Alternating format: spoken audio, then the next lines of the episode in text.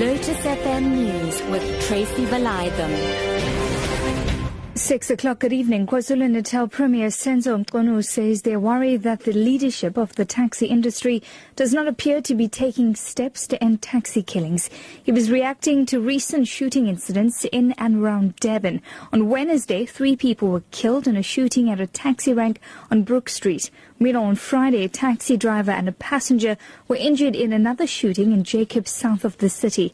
Premier Mchunu says the leadership in the taxi industry must indicate how it intends to curb the violence. While we are doing something about the hostels, our worry is that uh, we don't seem to be hearing and to be seeing the leadership of the taxi industry getting worried and taking steps, visible steps in terms of capping what is happening. It seems like the attitude is government and police must do something and the municipality, but without them actually taking a prominent step 15 houses have caught fire after a gas cylinder exploded in one of the houses and spread to others near Sasolburg in the Free State.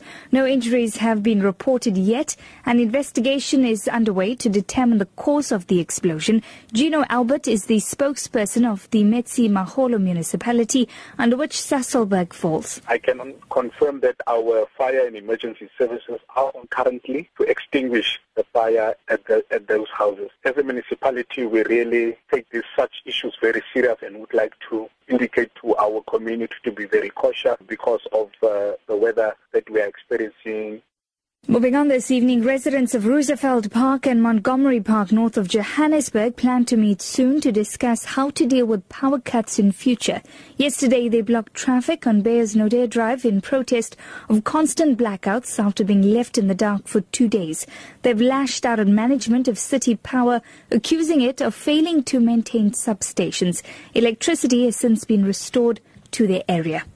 Abroad now, near Nepali President Ram Baran Yadav has formally adopted a new constitution nearly a decade after the country ended a long-running civil war.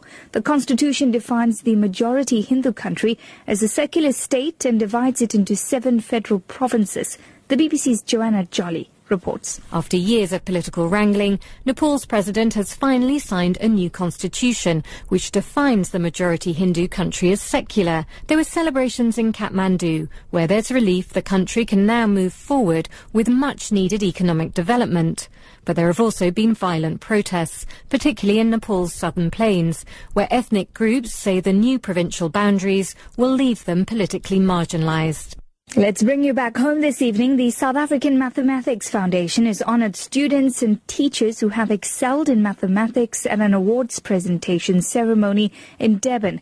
The awards are aimed at advancing the development of mathematics among South African children and young people. The foundation's professor, Johan Engelbrecht. I think there's a growing interest within learners as well as teachers to participate in these uh, mathematics competitions and to become more active in mathematics. You see the type of mathematics that we address in these competitions is problem solving, and that is a very important part of mathematics uh, of which there's very little present in the current uh, normal school curricula.